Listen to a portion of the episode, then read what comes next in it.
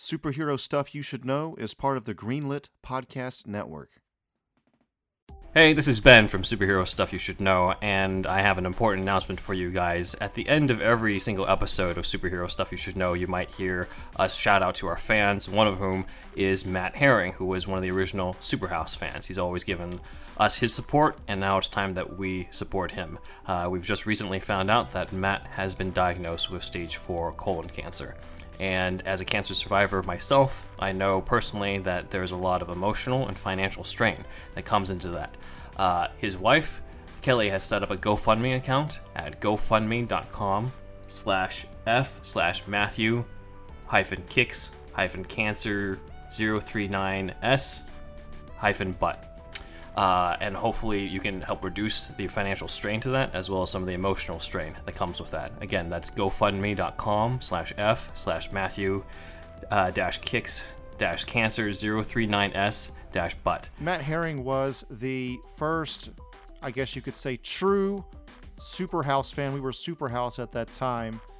You know, the first fan of this podcast and what we do here, and um, has always supported us, talked about us, and um, he's from a town close to where I'm from, and uh, so we share that as well. And just a huge superhero fan, and you know, nerd like the rest of us. And now he's going through that. And uh, if you could donate just at least any amount of money to that link that Ben just said, that would be truly appreciated. Just hang in there, Matt. You'll beat this thing soon.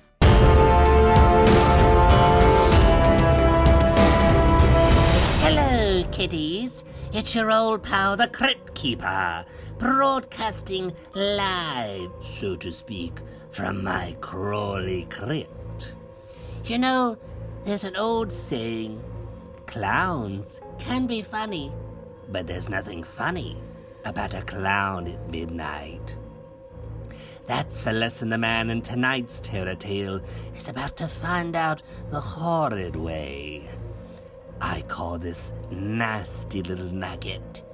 A wizard in need is a corpse indeed.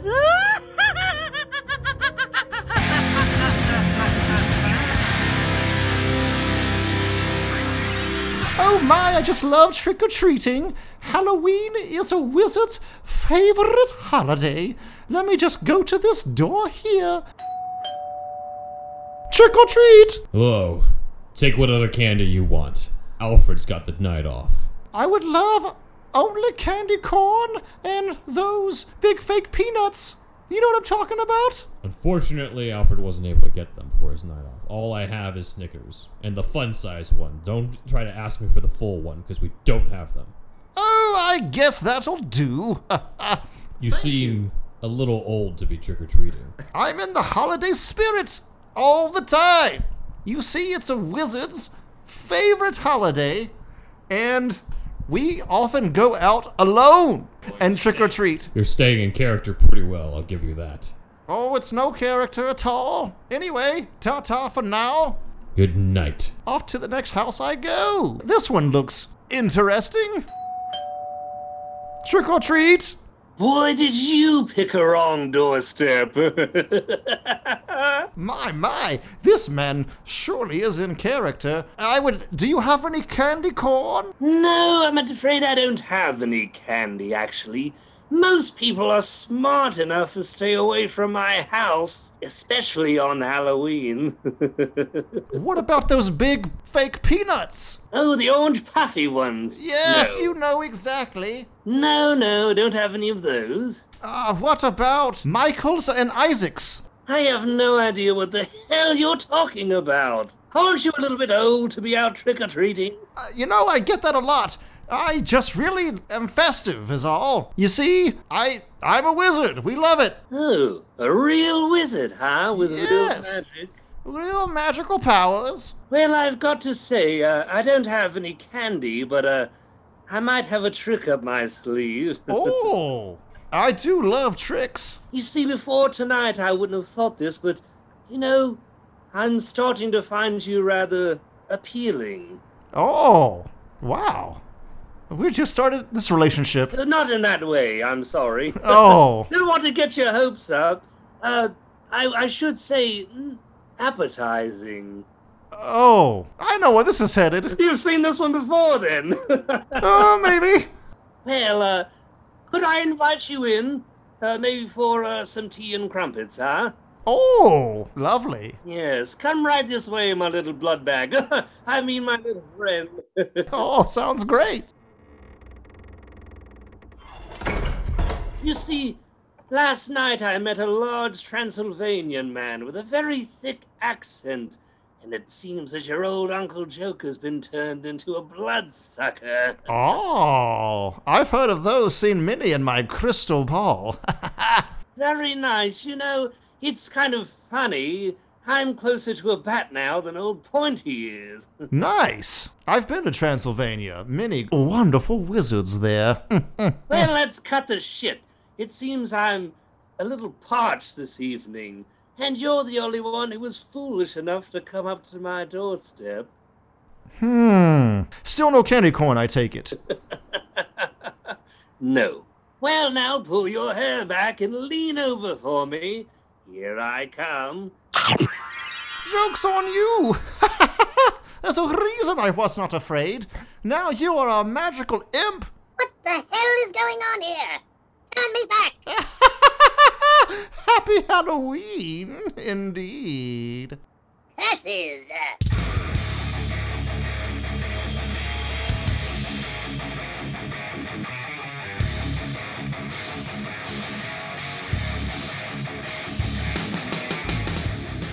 Happy Halloween from superhero stuff you should know. This is Batman, aka Ben, and with me in the Ben Cave are. The magical indeed, wizard. Yes, it is true. I finally made it here. And zooming in from the other side of the states is my mortal enemy, now an immortal enemy. It's me, Count Jocula. That is scrumptious funny. It's our guest, uh, Zachary Jackson Brown, and it is Halloween, as you can see in the video version that you can see on YouTube. I am in the Batflex suit, and Andrew is his Indeed Wizard. I am the indeed wizard. I'm currently doing the Keaton turn so that I can make sure that uh, I'm seen well. And however, this thing is getting hot, so I'm going to take off the Batman mask right now. Oh, you. Yes, but again, happy Halloween, everybody, and uh, we are here today to talk about a Batman big- is Ben Watt. oh my God! I thought it was Bruce Wayne. Oh the man! Indeed Wizard has Same been initials, this close enough. time. Yes, yes, same Same. That is. How have I actually never noticed that before? So uh, we're here to talk about, uh, as you can see here, our very famous run from uh, writer Steve Englehart and artist Marshall Rogers from 1978, commonly known as Strange Apparitions. It's an eight-issue run that got its name from the trade paperback collection, as you can see, from 1999. This run reimagined Hugo Strange, Deadshot, and the Joker, and was adapted into not just one, but two episodes of Batman the Animated Series. But the biggest point of contention that we'll talk about today is how it ties into the 1989 Batman film. Writer Sam Hamm for the 89 film said, quote, DC also sent us the Englehart and Rogers run of Detective, which they were quite taken with, but I don't think we borrowed that much from it beyond the notion that Gotham City was run by the mob. Writer Steve Englehart, however, said to the same magazine, quote, I was the backbone of the 1989 Batman movie. So we have a bit of dispute here. Yes. So we're going to go behind the scenes into behind the scenes stories with this run and ask the big question for this episode Did the Batman 89 movie rip off Strange Apparitions? Hmm. And since, since we're already going down this road, my crystal ball says yes. All right, Wizard. So how familiar are you with the Strange Apparitions are? Now, zero percent. This cover. This is it. Yes. The cover right before my eyes. Show All it for Zach. Yes. He's probably already seen it. Oh, he has it. Oh yeah, there we go. yes, has are. so I know Zach, you've read it. What do you? How do you feel about the Strange Apparitions? I think that I like the majority of it. There's just a couple spots that are a little bit slow to me. Um, but overall, I really like the tone of it. It's very realistic. Yeah, Uh, and that's what Englehart had been setting out to do. So let's dive into it. Uh, it was collected from Detective Comics 469 to 476. However, the first collection was simply called Shadow of the Bat, while Steve Englehart considers this the official name that he gives it is Dark Detective Part 1. Uh, that's because the sequel is called Dark Detective just in general, but he considers that to be Dark Detective 2. For our purposes, though, we're going to go by the popular name and the Halloween name of Strange Apparitions. Oh, I like that one. So, Steve Englehart has been mentioned on the podcast before in our deep dive into the 89 Batman movie and The Dark Knight due to his claims that those movies ripped off his work. Uh, we'll put that to the test later on when we, you know, go into the actual comics here. But uh, Steve Englehart himself, just to give you a bit of a history, how much are you familiar, uh, Zach, with Steve Englehart outside of uh, this Batman run? I'm gonna take out my fangs because I got a speech impediment. Just go with it, my It's one man. of those things that's great for video, but for yeah. podcast purposes, we're like, wait a minute. All right. um, so I actually read the Dark Detective run before I read the Strange Apparitions collections, Really? and I didn't really have much knowledge of Steve Englehart before that point. Mhm. I just knew that I I did really like Dark Detective, and later on when I was reading the About Faces blog, I found out about more about his writing and uh, kind of his his take on Harvey and everything. So I do think that it's pretty cool. I do like his treatment of Rupert Thorne and Silver St. Cloud and everything. But yeah, my uh, introduction to him was more through Dark Detective. I just found the Str- Batman Strange Apparitions trade paperback um, whenever they released it. And then you realize, like, oh, that's what Dark Detective was trying to continue. so uh, let's see. Englehart before Batman, he started out at Marvel in the 1970s. What's Uh, that? So, Marvel Comics. I don't know about it. Indeed, Wizard, your voice strangely went lower. Eh, I don't know about it at all. Yes, uh, some of his big contributions were creating Star Lord uh, in Guardians of the Galaxy, No. as well as co-creating Shang Chi with Jim Starlin, who, of course, was the one who came up with the snap for the Infinity Gauntlet, as that well all as sounds very good. yes, as well as killed off Jason Todd in uh, Death in the Family. Uh, he also did the storyline where Captain America is disillusioned by America and changes his name to Nomad, which likely influenced the Russos and you know Captain America: The Winter Soldier, Captain America: The Civil War, uh, as well as the Avengers movies that they did.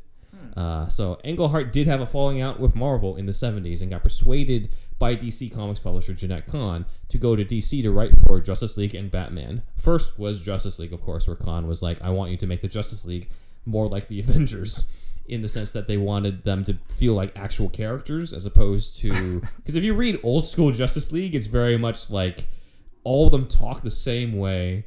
And the main difference from one person to the next, outside of how they're drawn, is just one person has a different power than everyone else.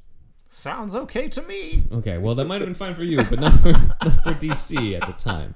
So uh, Englehart had wanted to leave comics altogether at the time and go to Europe and agreed to write uh, for Batman. His great. American novel written in Europe. Yes. No, no, he wanted to write it all before going to Europe. Is what I'm saying. Oh, Yes. so still American. Yes. Uh, he had previously written, however, one of my favorite personal Batman stories that also inspired the opening of 89, which is called Night of the Stalker. Have you guys read this one? Actually, yes, based on your recommendation, Yes. I have. Zach, have you read this? I think so. It does sound familiar. Uh, this is the one where Batman sees another family get mugged, This is, but this, yes, and Batman then hunts after the muggers. Uh, and then yes. at, but at the very end, he goes back Your to personal Wayne favorite Penthouse. Yeah, one of my favorite personal favorites. Yes. Batman story. yes, yes. Uh, and he even pretends to play dead in that, as well as in the opening of the '89 Batman movie, which is what Michael Uslan cites. Michael Uslan cites that Night of the Stalker was the main inspiration for the opening. Is there a scene in which somebody talks about never leaving home without it? Unfortunately, no, that was Oh. added into the movie. It was very popular at the I time. know, I guess. Indeed. I don't know if an American Express card though was in the uh, was around in nineteen in the nineteen seventies when they came up. Oh, I'm sure it was. So uh, one of one of the objectives, uh, Englehart said that there were a few objectives here for what he wanted to do with Batman because he quote unquote wanted to write the definitive Batman. Uh, uh, in it. So As you do. as you do, as you would want to, which I mean sounds a little arrogant at first, but honestly, I can't blame him. He wanted to, quote unquote, Alan Moore that shit. Yes. I think that might have been before Alan Moore had been writing it too, so it was very prophetic. Oh, way. wow. Yes. Better sorcerer than even Moore himself. Yes. Alan Moore, actually a wonderful sorcerer. Yes. Uh, we can tell by the beard. Yes. Uh, so he said here were the, his main objectives. He had five objectives for this. Number one, quote, we need to know Bruce Wayne to really appreciate what it means to be the Batman. Number two, Bruce is, as Zach pointed out, an adult. Is an adult man, and it always bugged me that adult heroes blush and stammer when a pretty girl comes onto them. So Bruce could be recognizably adult, and that means a sex life. ah, so this is the first time he That- does it in the yes, comics. he does. Yes, uh, not on panel, but it is heavily implied, as we will find out. Uh, number three. Silhouette of his dick. No, that This Wow. is Batman using Black music. Label now. Yes, exactly. uh, the woman involved should be a strong woman and a player on the Gotham scene to be able to handle Bruce Wayne. Uh, number four, I resurrected the pulpy darkness that reigned during the Batman's first year. Uh, and lastly, number five, in that darkness lived a legitimately crazy Joker. Uh, and it ends with every single one of those was a major change from what had been going on in the strip for the previous 35 years, and certainly the TV show, because the resulting run was immediately labeled the definitive Batman. Every single one of those concepts is now so basic that a lot of people seem to think they've been around forever. They haven't. So indeed. Englehart has taken credit for it, but uh, DC Comics writer and executive Paul Levitz notes that it's arguably fans' best loved version of Batman in the mid 70s. Writer Steve Engle- Englehart and penciler uh, Rogers' detective run features an unambiguously homicidal Joker in noirish, moodily rendered stories that evoked the classic Kane Robinson era. Too bad he didn't mention Finger, but still. that, Bill that Finger era. always got the shaft, didn't he not? Even years later, unfortunately. So There is a there's a reference to him in the comic I saw. yeah, there's a lot of actual what Steve Englehart seem. I have to look to see if this is a thing before him, but Englehart is very heavily. He seems to have started the whole Easter egg thing of every of just sliding in previous comic creators into Oh. Parts of the characters or different streets or anything. Like at one point, Bruce says that he has a friend named Jerry Robinson. Oh. So uh, those are all the different little things that he he added to it. So it could have sparked off the whole Easter egg thing that people try to slyly slide in some sort of like comic creator's name into stuff. So Sounds good to me. yes, indeed. so uh, let's jump right into it into the eight issue run. Uh, I'm not going to be able to set this Batman back up. Uh, he has fallen over, so we'll just say Batman. Watch your fallen. footing, little man. Watch your footing. So uh, the first one is called Death's Eerie Light, and it says on the bottom, "quote Presenting the Batman you've been waiting for." So clearly, Steve Englehart was trying to set up some sort of expectation uh, on here. Um, the art, however, was not by Marshall Rogers originally. It was by Walt Simonson and inked by Al Milgram, or uh, yeah, Milgrom. Uh, so Marshall Rogers was only part of this as a colorist, uh, but he had not quite. He wasn't doing the penciling yet. Uh, we start with a bang though, where Alfred collapses and falls into a coma in the opening page. Weak, You have a problem with Alfred, Mister Wizard? weak ass bitch. Uh, it turns out there's this epidemic sweeping across Gotham of yes, I know another epidemic or pandemic. Coronavirus like pandemics. That's title's not so, not long at all. Yes, in 1970s. Great for your SEO and whatnot. yes. uh, no discernible pattern, and someone named Doctor Phosphorus is claiming responsibility. Dr. Phosphorus, indeed, I know him well. Oh, do you? Yes, we made at wizard conventions. I'm Swallowing my own beard here. Perhaps you need a shave, indeed, Wizard. No, Okay, well, I your funeral. derive my magical power from You- this beard, All right, fine. and I live in it. So Batman goes back home and figures out that everyone drank. Like, what does every all these victims have in common? And it turns out everyone drank the water, the tap water, because this is before Brita filters. Water is popular. 1978. Yes, water is very Water is popular. very popular. You might need it to live. Yes. So he goes to the reservoir, and that's where he meets Doctor Phosphorus, who is a guy who is completely in skeleton form. Ah, I probably know him as well. Yes, yes. So, uh, so for, from my perspective, as reading this as a kid, I was like, oh shit, it's Blight from Batman Beyond. Where I was like, 'cause he looks exactly the same. If you look at the comic, he's It's almost as if they're copying one another. yeah, exactly. So if you open it up here, you might as well, Oh. since you're being familiarized with it. If you open for the couple first few pages, you'll come across eventually a page with the Skeleton Man Oh. of Doctor Phosphorus. Does he not look like Blight to you? Just with hair, it seems like Who is Blight again? from Batman Beyond. The guy, uh, the guy who oh killed, yes, uh, I know, I know. Yes. Yes. Uh, Perceived yes, arch very nemesis. similar. They probably copied Yeah, they probably did. this here Did you- tome. Did you feel the same way, Zach? Because I know that you read it later, probably Yes, after you've ab- seen Batman Beyond. Absolutely. Whenever I found out who Doctor Phosphorus was, I was like, "Oh, that looks just like Blight." I thought, in fact, that it was like just another name for the same character, but I'm pretty sure it was just like a an inspiration. But Yeah. yeah. he does seem to have like a very very similar power as well. And Is uh, ink in this one in the later issues? Uh, Ink, unfortunately, is not part of this Oh, one. I miss her. You have a thing for Ink? Sure. Okay. he already likes Clayface. Of course, he's gonna like Ink. Ink, Clayface, all of them. All the gooey monsters. Gooey. yes, I love gooiness, but also candy corn. Yes. Yes, clearly. Uh, so Phosphorus is really a doctor named Alex Sartorius who got suckered into investing into a power plant from a city councilman named Rupert Thorne. So Steve Englehart created Rupert Thorne. I believe Rupert 1978. Thorne and Rip Torn are friends. he could have possibly played Rupert Thorne at some point if It they ever adapted him in live action. But yeah, Rupert Thorne is in charge of the Tobacconists Club, uh, which is basically a code name for the mob. Essentially, these are a whole group of people who are corrupt politicians, and we are sort of added city corruption into the Batman comics. There wasn't a ton of that at the time. Uh, and so this was kind of the introduction of that introduction of adding the mob to it, as Sam Hamm cited when he said that seemed to be the main inspiration over here. Uh, so Thorne, who would later become a big part of the Batman animated series in the 90s, uh, was introduced here. Looks pretty much the same. Another gray-haired fat guy.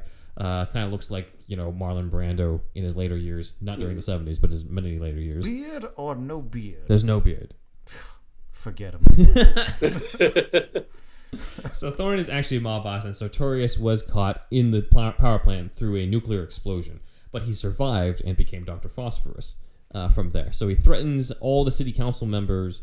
Uh, well, he, he basically threatens this one city council member, however, into removing Batman from out of his way so that he can continue his revenge on Gotham City. And that leads into the next issue, the master plan of Doctor Phosphorus, uh, where uh, Batman is actually he gets served. He gets ordered to appear in front of the grand jury by a subpoena. Uh, weirdly enough, this is still during the time where Batman was kind of a public figure.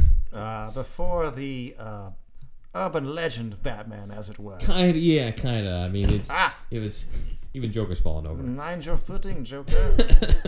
One man the board. remains. Only Keaton is here uh, for now. But uh, Chief O'Hara even has a cameo in this, which I think might have been one of the first times they brought him in because again he was created for the Dozier '66 series.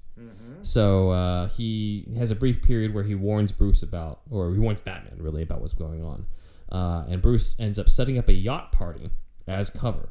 Uh, before he goes to the nuclear power plant to fight uh, phosphorus, and he figures that's the only place where phosphorus could get the radiation. But while he is there, he meets a lovely lady named Silver St. Cloud and that is who uh, Steve Englehart created. Uh, he, Englehart again, he created her because he always felt that quote uh, as a kid when Lois Lane or Lana Lang or somebody would cozy up to Superman, Superman would go, "Gosh, you know, I really have no idea what to do with an actual woman." and Batman's like, I shall put it in post haste. so he Throw says, it down the hallway, as it were. He said, "quote I thought that's not how adults operate. Even as a kid, I said that's ridiculous. It just seemed lame that they were so pure. So if Bruce Wayne is a millionaire playboy running a millionaire's em- enterprise, he would have hot girlfriends and he would have a sex life. Indeed, be fucking left and right. Yes. so that's how Silver St. Cloud was created. Wrap it up, Bruce. If that name sounds familiar to our listeners, that's because we mentioned her in the 89 deep dive, uh, because she was in a script written later on that was inspired by this run, as we'll go into more detail in this episode. Uh, but Bruce, after briefly meeting her, ends up leaving to fight Dr. Phosphorus in his new suit. He has a new Batman suit. Honestly, looks exactly like his regular one. Uh, this is not. This is No before they went variant. all sh- Yeah, I know. This, The threading is different. yeah, the threading is different. This is not like Clooney at the end of Batman and Robin, where he's clearly in the suit just so they can sell another toy of His this. head much more still than Sir Clooney Yes, as well. yes. So, uh, but he defeats him, and Phosphorus supposedly That dies from bobble-headed motherfucker. Phosphorus supposedly falls into the plant uh, and dies. So there goes your friend Doctor Phosphorus, Mister Wizard. ah, So well, he'll be back, I'm sure. he ends up going back to the party where he meets Silver again as Bruce Wayne, and Silver puts her hand through his hair only to find that it's wet and wonders how that could be because he was fighting in the power plant that's near the, the water and everything. So that's why. I see. But Englehart wanted to show that she was smarter than the usual Batman love interest like the Julie Madisons or the Linda Pages or the Vicky Vales. basic bitches. Yeah, exactly. He was not a fan of any of them. So, uh, Revolutionizing the bat. Exactly. He felt Silver St. Cloud. He said the name comes from the idea of silver clouds in front of a moon. He said, quote, I was trying to think of a Batman kind of vibe if I'm going to name her and she's going to be the girlfriend for the next 50 years, which didn't happen then. Uh, so silver, clouds, moon, it all sounded very Batman-like without naming her Jane McCowface or something like that. so uh, that's the first two issues. That's kind of just setting it up, honestly. It's not a huge, they're not a huge classics or anything uh, like that. Uh, what did you think of these uh, first two issues, Zach? Um, I like the Doctor Phosphorus parts. I thought that was pretty cool, and I had no idea Englehart created Thorne and um, Silver St. Cloud because, uh, you know, my first introduction to Batman was the animated series, so I had a good understanding of who Rupert Thorne was. So knowing that now, that is pretty cool. I like seeing that that element of the corruption within the city Mhm. because I feel like that's just such commonplace now in Batman stories that it's kind of cool that that was started that way. Um, so the first two issues, I enjoyed them quite a bit. Yeah, yeah. I think it's a good setup. It's a good prologue uh, to everything that's been going on uh, on it. But that's that's the only time that we see Walt Simonson's art, and then we switch over to uh, Marshall Rogers. So Englehart was actually not a fan of Simonson's art. Does Silver St. Cloud ever fuck John Paul Valley? No, John Paul Valley was many years later. Disappointed. yes, very disappointing. She only fucks He Batman. just seemed like they'd get together just for their names Just for the alone. names. No. Three names. Yes. Three names. It's that. It's either all they fuck need. or they have their serial, not serial killers. Yeah, serial killers. But uh, yeah, Englehart was actually not a fan of the art, but he kept that to himself, uh, apparently. Uh, until later when he said that in an interview for me to say this on this podcast. Comic Cons. yes. He said Uh, it sucked. Ed- editor The story Julie, was great. Julie Schwartz, uh, the editor, though, switched out the art team to Marshall Rogers, who was a colorist in those issues, but he made him the main artist, artist, and that's the one. He's the one who did this cover that you see here if you're watching the YouTube version uh, of this, and he created uh, a lot of the classic. It's a different type of Batman from the Neal Adams one. It's a little less um, photorealistic version, but still very atmospheric on that. Cartoony, as it were. Yes. Are you a Marshall Ar- Rogers fan, Zach?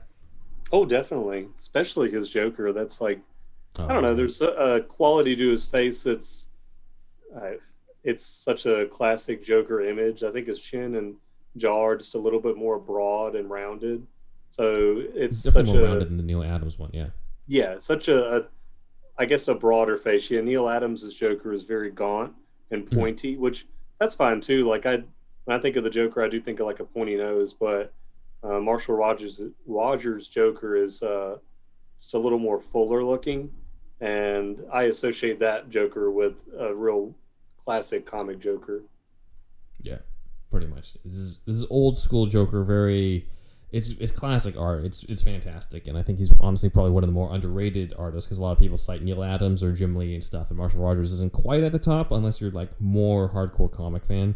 Uh, but he is pretty legit uh, on her. So. Uh, Terry Austin was the inker and John Workman was the letterer, and they also worked on Dark Detective, the sequel, uh, afterwards. Uh, here's another thing: is that Englehart wrote all the scripts in advance before even seeing any of Rogers' art. That's how it should be done. So he uh, he did not actually end up seeing what it looked like until the comics showed up at his doorstep, and he looked at the So this is a Art. writer's comic. yeah, uh, and his first reaction when he saw Marshall Rogers' art was quote "Thank you God." So he was clearly a big fan of Marshall Rogers, and that's why they collaborated so much later on. He had no crystal ball at that time to Uh, yeah. see how the art was going. Maybe he could have used your help I should have been there, but I was, let's just say, busy. in 1978. Yes, Gotcha. I had wizardly things on my on my mind. Definitely a year of magic.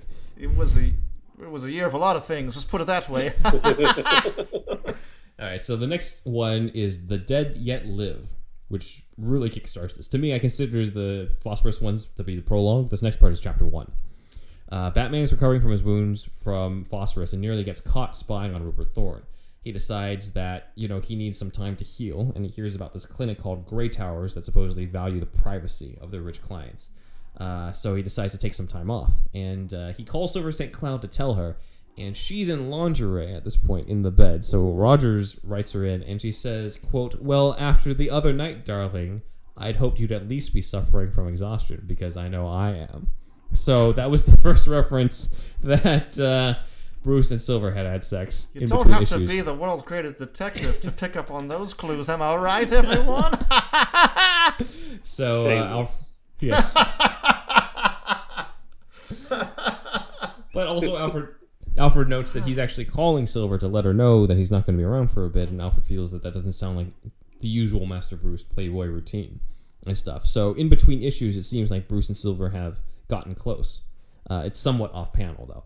Uh, but Bruce decides he goes to the Grey Towers and he meets Dr. Todd Hunter, who's the main uh, doctor there. And uh, even though he seems to like Silver a lot, he still flirts with Dr. Todd Hunter's assistant named Magda.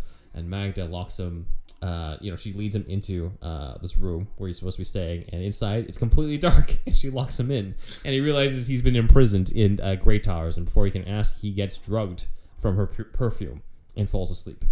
Uh, World's when he- greatest detective. it saved his all his blood was in his dick at that point. Supposed to be the dark detective, as Ingvar said. The dark detective. Yes, yes. so uh, he was thinking too much of his dark detective, apparently. Before, so he was he was not caught caught on to the fact that uh, her Bruce perfume Wayne was was like, striking.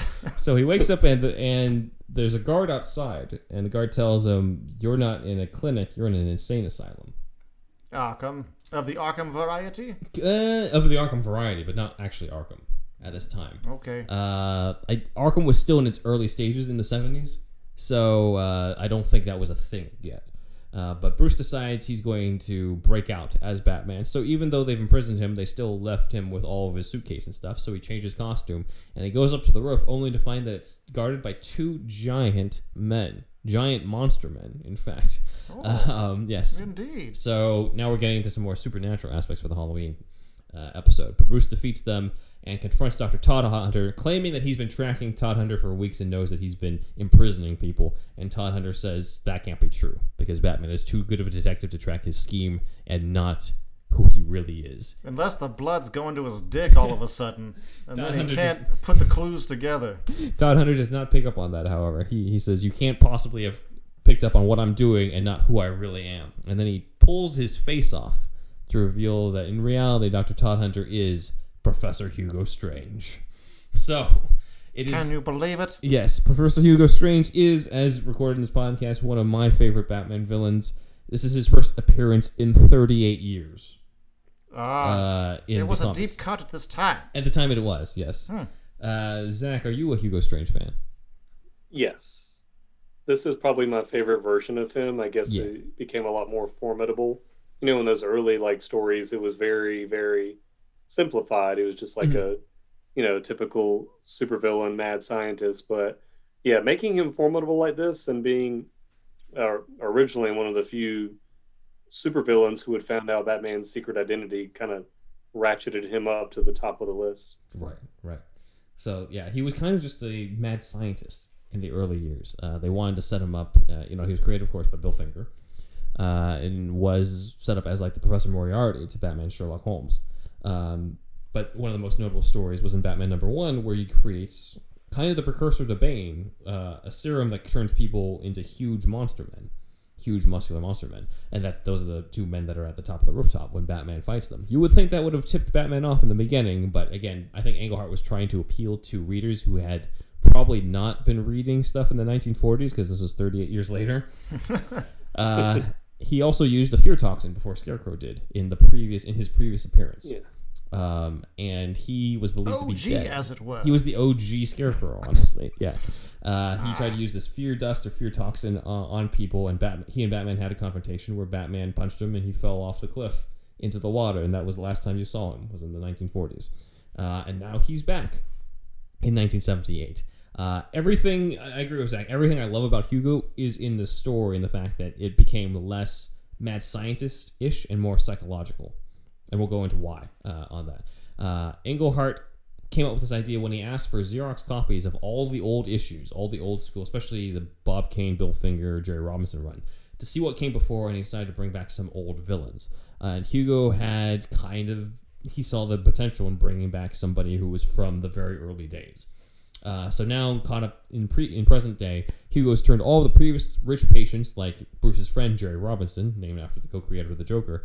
Uh, he's brought all of them to sort of under his thrall, so he can control them. Uh, and Batman's like, "I'm going to stop you," and he fights. They fight together, but Batman apparently does not mind his surroundings. And um, Mind your footing. yes, and he gets bitten by Hugo's pet snake, which strangely Gets bitten by Hugo Strange himself. Surprise, he's a vampire. No, uh, Hugo Strange has a pet snake who strangely never shows up again. What's the snake's name? He doesn't even have a name. The snake only shows up just to bite Batman. Weaker than Alfred. So that element. Hugo gives him the antidote to the poison because he doesn't want Batman to die. And when Batman wakes up, he realizes that he's not seeing Hugo through the slits, the slits of the Batman mask uh, on here.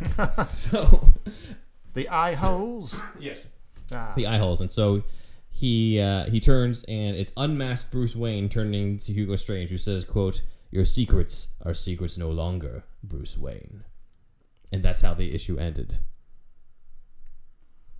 After we return from the break, Mysterious. yes, for, after we return from the break, we will go into what happens after Hugo Strange finds out Bruce's identity.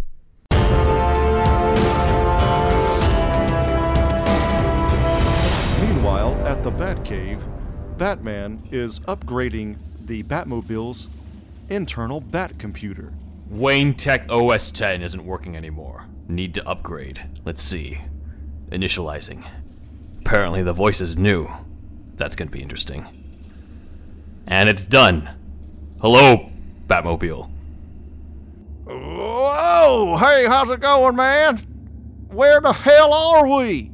I'm look pretty cool in these here Bat wheels. Okay, I don't know what Lucius was thinking, but hello, Batmobile. You're in the Batcave. Hola! How's it going, man? So, uh, when we gonna go out for a spin? We're going to go now. It's already 8 o'clock. Let's go. Okay. Hey, hey, hey! I got, uh, what is this, a V8, V10, V12? What you got in this thing? That doesn't matter. We need to get to the GCPD headquarters. Can you give me the directions just to test your capabilities? Sure, man. Let me just check the old, old GPS that you got in here. All right, let's go. Hey, man, did you know that they've got, they got Nazis on the dark side of the moon? And then, you know, they're weaponizing dolphins? I need to talk to Lucius. Why, dude? I mean, come on, man. You know it's true. I'm the one with the upgraded OS. What you got? Upgraded cowl that ain't shit? What did you say about my cowl? I said, it ain't shit. That's it. We're going to downgrade you back to Wayne Enterprises OS 10. Oh no, man. These bat wheels are the coolest, dude. I am the coolest in the fucking world, man. I don't need more comments as I drive to the police headquarters. It's hard enough trying to talk to Gordon. I don't need to have to have a conversation. I'm gonna downgrade you. I'm gonna downgrade you. How about that? Stupid ass cow. You can't. You're a computer. What are you talking about? Transform, bitch! More than meets the eye and shit. Alright, where's the ejector seat? All right, everybody, if you like that little preview to the sketch right there, we have that plus news, plus we're bringing back some opinion pieces and uh, review type stuff and all kinds of stuff in our $5 tier on Patreon. So just go to patreon.com slash superhero stuff pod. And if you become part of the $5 tier, you can see these new bonus episodes. Basically, consider it Superhouse DLC. Oh! Welcome to Superhouse. Snarf, snarf, snarf. And we're back to talk more about strange apparitions. So, uh, let's dive into what happened. Our cliffhanger was Hugo Strange finds out the identity of Bruce Wayne and Batman, that they're one and the same. Uh, so the next episode or the next issue is called "I Am the Batman," which is a sweet name for a story. Said honestly. before Tony Stark ever did. I know what Marvel is now. yes, you caught up pretty quickly during I the break. looked in the crystal ball during the break, and there's been a lot of lot of things have happened over there. Yes. Uh, so there's a great beginning where Batman talks about being Batman, and then he takes off his mask to reveal that he's Bruce Wayne, and then Bruce Wayne peels off his face to reveal that he's Hugo Strange. so uh, Hugo is now taken over Bruce's identity through being a master of disguise. He's got that whole Mission Impossible thing going Like Dark on. Man. Yeah, or Dark Man. yeah. Uh, and he says, from this moment on, I am the Batman, which is why it's called that. Wow. So this started the idea that Hugo actually wants to be Bruce Wayne or Batman, and he actually wants to sort of replace him, which carries into like all the other stories today. But this is the one where they came up with that, the psychological aspect of this. What does he really want uh, outside of just you know the standard world domination or experimenting on people and all those things? Uh, I actually wanted Arkham City's boss fight to be Hugo Strange in a bat suit versus Batman to go off of this, um, but instead they did the Clayface thing. So eh, whatever. Weak. Indeed. um, but yeah, Hugo has taken over Batman's life and is in this penthouse, uh, in in the Wayne penthouse. He's taken everything over. He's thrown Alfred out and thrown him into the asylum with Bruce. Uh, and he plans to plunder Wayne Enterprises for millions. Uh, Hugo was kind of one of the first villains to try to seek to psychologically break Batman. So this was before Bane tried to do it in Knightfall. This is before Hush tried to do it. This is before Deacon Blackfire even tried to do it in the Cult in the 80s or the Black Glove in the Morrison's run. It all starts with Hugo Strange over here, which is why he's one of my favorite villains here. Uh, Silver tries to visit Bruce Wayne at his office, but it's really Hugo Strange in disguise, so that comes into a funny uh, episode. And but she figures out that it's not actually Hugo because, according to Englehart, uh, since Silver has been sleeping with Bruce, she knows Bruce from and you know a lot better than anyone else. And so, Oh, indeed. so now she has magical Intimate powers. Intimate. Yes, very intimately. So she decides to call for help, and she knows the only person who she can turn to if Alfred's not around and Bruce isn't around is Bruce's former ward, Dick Grayson. So she Ah. calls Dick. He's already Nightwing at this point. He's not Nightwing was not created until another decade. His former. His for, well, yes, he, he before he became Nightwing, he was still Robin, college student over here. Ah. So uh, she calls him up, and he decides to investigate as Robin, and Robin decides that he's gonna still help her out by going over to Grey Towers, and he helps Bruce and Alfred break out essentially. Uh, and along the way, Magda, the assistant, uh, ends up accidentally getting doused with the serum or injected with the serum of the Monster Men, and she kind of becomes her own monster which I'm surprised Englehart never picked up on in terms of bringing her back, in terms of her becoming another villain. But oh well.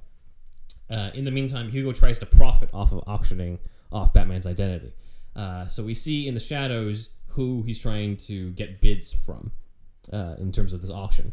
Uh, this is what inspired that Batman the Animated Series uh, episode over here. Yeah, the Is, strange uh, secret of Bruce Wayne. Yeah, the secret of Bruce Wayne. Uh, on it, it was a, it's a man with a cigar in the shadow. Everybody, everything's in shadows. It's a great panels. A tobacconist. Huh? A tobacconist. Is it, yes, a tobacconist. Yes. Uh, the other one is a man with an umbrella, Mm-hmm. and the last one is a I man, remember where this is and a man with purple headed. pants. So uh, the, the Hulk? yes, yes, exactly. It's the Hulk. Purple pants. Crossover. Clearly, yes.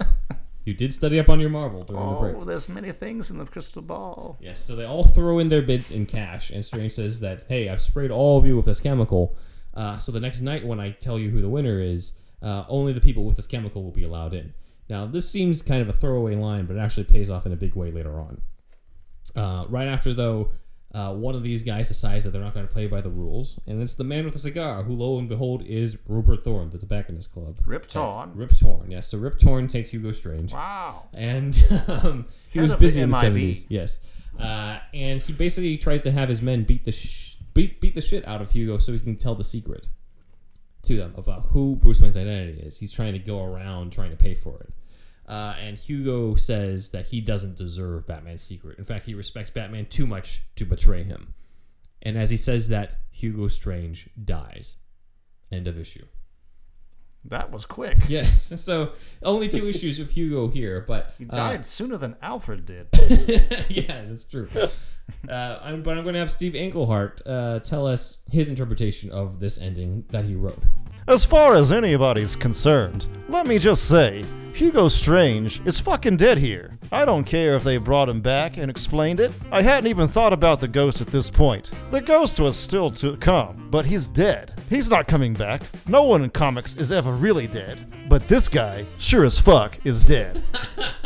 So yeah, we'll dive then into uh, Englehart is referring to the fact that they did bring back Hugo Strange and Rupert Thorne in the 80s in an arc by Gerry Conway. Uh, but we will focus that on a different deep dive. Today we'll just focus on the Englehart stuff. But as far as we're concerned, as Englehart said, Hugo Strange is fucking dead. Fuck him. Yes. So uh, the next issue, Little strange boy. you didn't really like Hugo Strange then, Mr. Wizard. He's no Mr. Phosphorus. Dr. Phosphorus, I'll tell you that. That's their I forgot Dr. Phosphorus went to medical school. Yeah, he did. You got to respect his uh, his training, his Yes, education. Yes. All right, so I do. the next issue is called the Malay Penguin. I wonder who the villain of this one is. not burying the lead on this Yes. one, I'll tell you that. Uh, they revealed the two other vi- bidders that night for Penguin's for Batman's identity were Penguin and of course the Joker. That's who actually were in the Purple Pants, by the way, not the Hulk. Oh, In case you were thank you. wondering. thank you for explaining that. I know you were confused by that, Mr. It Wizard. was very confusing. Yes, yes. Uh, so Penguin launches a scheme to steal what's called the Malay Penguin, giving puzzles for Batman. But it turns out that he only pretended he only pretends to go after the Malay Penguin, when in reality he was hijacking a plane. Uh, plus, And Bane was already there. and Bane was already there, saying, "Crushing this plane." Someone must be in the wreckage, brother. Yeah. Uh, plus, he already stole the Malay penguin uh, before it even came into Gotham. Uh, but Englehart felt this was an important story. It's kind of a lighter story in the arc, uh, but he feels like Penguin is the second big Batman villain, uh, and that uh, Penguin usually had some sort of Riddler type thing of giving clues to Batman uh, for him to sort out, uh, sort of figure out what was going on, as opposed to Joker just going out and killing people. Uh, Yeah, I so thought he- that was really weird that the penguin was leaving clues and Yes. it seemed really out of character. This to me was like my least favorite story Yeah. in the whole run. And It's kind of a Riddler story. It feels like. yeah, I, I love Penguin and I love the design of him in the Silver Age, but this one Mhm. just seemed kind of like a a little bit of a drag as far as like not a lot going on. Yeah, I think the plot is more interesting than the characterization Yeah. of Penguin in this. Uh, but one of the biggest important things here, which is referenced in what uh, Steve Englehart told us earlier, uh, and the reason why it's called Strange Apparitions is that there's a scene that's very appropriate for Halloween where Rupert Thorne is in a meeting where we see uh, he's talking to them, and suddenly in the middle of it, he sees the ghost. Boston Brand. Not Boston Brand's ghost, but the ghost of Hugo Strange. Oh. And Strange tells him he's coming for him. To bite his ankle. to bat. Yeah, there's going to be a lot more to that. Uh, so apparently, Steve Englehart took inspiration from Dick Tracy comics on this plot point of the ghost. Flat Top was a famous Dick Tracy villain. Great, great Dick Tracy villain. And then enough time went by in real life that Gould, I don't like him, It's Chester Gould, the Dick Tracy. that, that Gould decided to do Flat Top Jr., who was a juvenile delinquent in the 50s. In any event, he's with this sort of wise young girl named Skinny, and he eventually kills her. And then, later, he's haunted by her. Her ghost comes and haunts him. That all seemed legit to me to do in Batman. Just rip it straight the fuck out of that shit. He had been done in Dick Tracy. I've never tried to cover that up. That's where I got the idea, you see. I've thought, wouldn't that be cool if the ghost of Hugo Strange was now hanging around and it all ties to Boss Thorne nicely? Thank you, Mr. Englehart. Where's Skinny? I want to see her again. She's part of Dick Tracy. She's not part of this. We'll do that. in Bring the her deep- on. We'll bring her up in the Dick Tracy deep, deep dives. Oh, okay. Indeed, I'm back. So the next one is the Deadshot Ricochet, uh, which was previously mentioned in our deep dive into Deadshot when we did the mini on the Telltale comic Sins of the Father. Uh, here's the funny thing uh, that a lot of people might not know: the Deadshot issue was originally not even supposed to happen. Englehart was supposed to only do seven issues, but then they bumped it up to eight due to the popularity, which Englehart was actually not happy with because that meant that he had to do more work. of course. I don't like work at all. So he was like, "What do I do with this extra story?" He ended up liking it because it gave him some more leeway with some more character moments. So you get some more scenes with Silver St. Cloud and Bruce Wayne. In fact, there's a very big scene with Bru- with Silver and Batman that you'll see later on. Uh, but the editor Julie Schwartz suggested, "What if you used the old school villain Deadshot?" Now, Deadshot had only showed up in one issue in the 1950s, uh, and Marshall Rogers completely redesigns Deadshot in this issue that was never supposed to happen. He decides that uh, you know they're not going to go with the original Deadshot costume, which was the top, ha- basically the Penguin's outfit, the top hat, the tuxedo, and just a domino mask like Robin's mask. Yes, and we He can. looks kind of like um like Zsasz does too. In the very first appearance of Mr. Zsasz, like he's wearing a little tuxedo and a top hat, so Oh, in the last Arkham. style. Oh yeah, I guess so. So it, it is kind of this weird thing of these these all these killers in their top hats and their tuxedos and stuff. But Yes, they old- decided to do something. Old rich white men, Yeah. evilest motherfuckers on the planet. So they decided to do the original gangsters, as it were. yes. So they decided to do something completely different with him, which is why they came up with the redesigned Deadshot with the you know the silver white mask and the red eye uh, type of thing, and that comes from the story. It comes from this run. Uh, Deadshot and Batman fight it out, and there's a reference Was to the red eye originally a monocle? Uh, no. However, Deadshot does steal uh, Penguin's monocle earlier in this in this issue. There was some serialized storytelling going on where Penguin lands in prison because of the fact that he was caught at the end of the Malay Penguin and is about to use the monocle to break out because apparently it's able to cut through bars and stuff. But uh, Floyd Lawton, Deadshot, takes it instead and cuts through the bars with it and ends up escaping and creating this costume that basically became the iconic Deadshot costume from now on. Um, they end up having a fight in what seems like a big tribute to the Golden Age, Silver Age, like big prop stuff. So they're on a big fight on a typewriter, a giant typewriter, uh, during this time. And Famous. Yes, uh, they are happen. They just happen to be at a convention run by Silver St. Cloud because she helps run uh, conventions and stuff. And she sees Batman in action and recognizes his chin, and she says, "It has to be him. It's Bruce Wayne. That chin. That chin." Uh, so. Uh, Majestic chin. That it was. this is partially because Englehart thought that, quote, if you're sleeping with this guy on a regular basis, you know him pretty well, and you're probably very close to the bottom half of his face quite a lot. Oh, Uh, just led me down a mental picture. Would not even need a crystal ball for that one.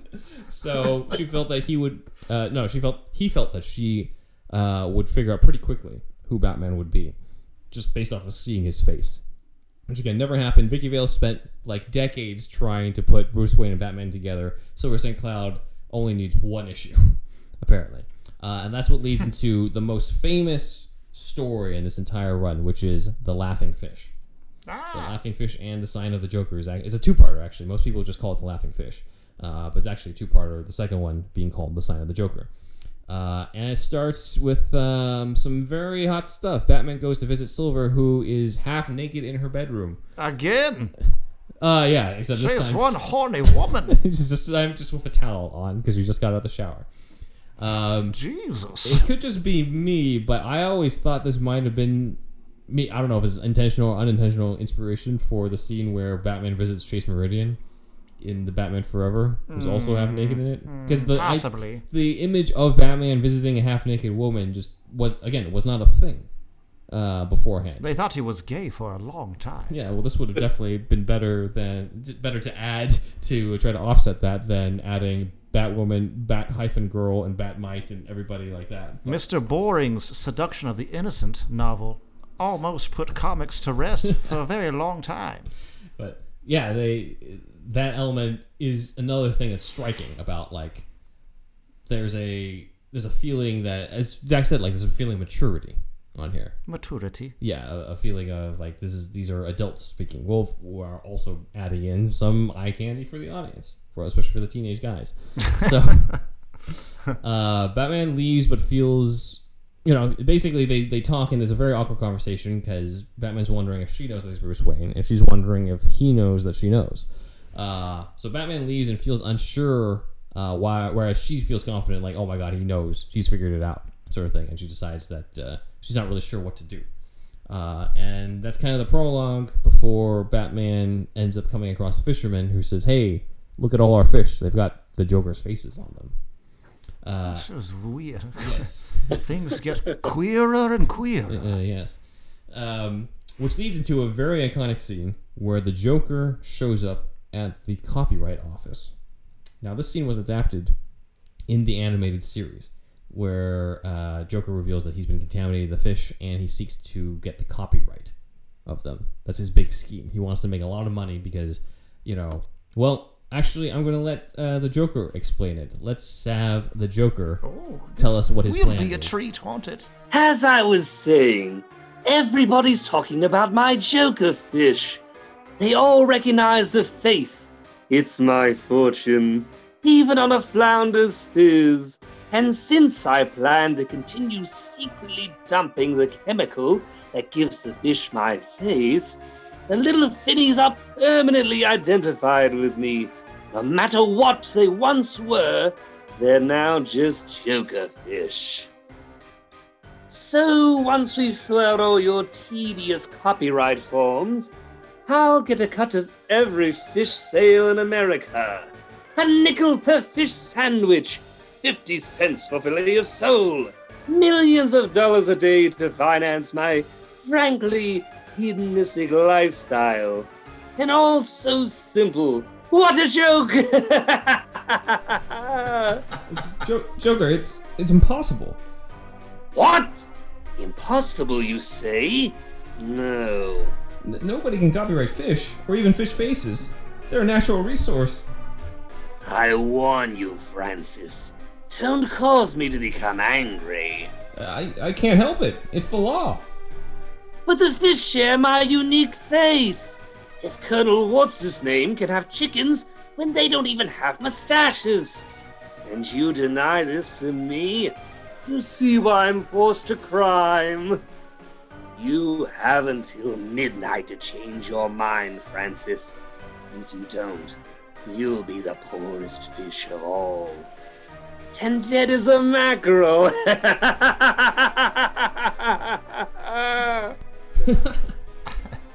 Absolutely diabolical. It's very diabolical. So yeah, that was that was the full uncut version of the big scene between him and copyright uh, executive G. Carl Francis. The animated series did do a version, however, that was uh, kind of truncated and adapted uh, for uh, the animated series by Paul Dini.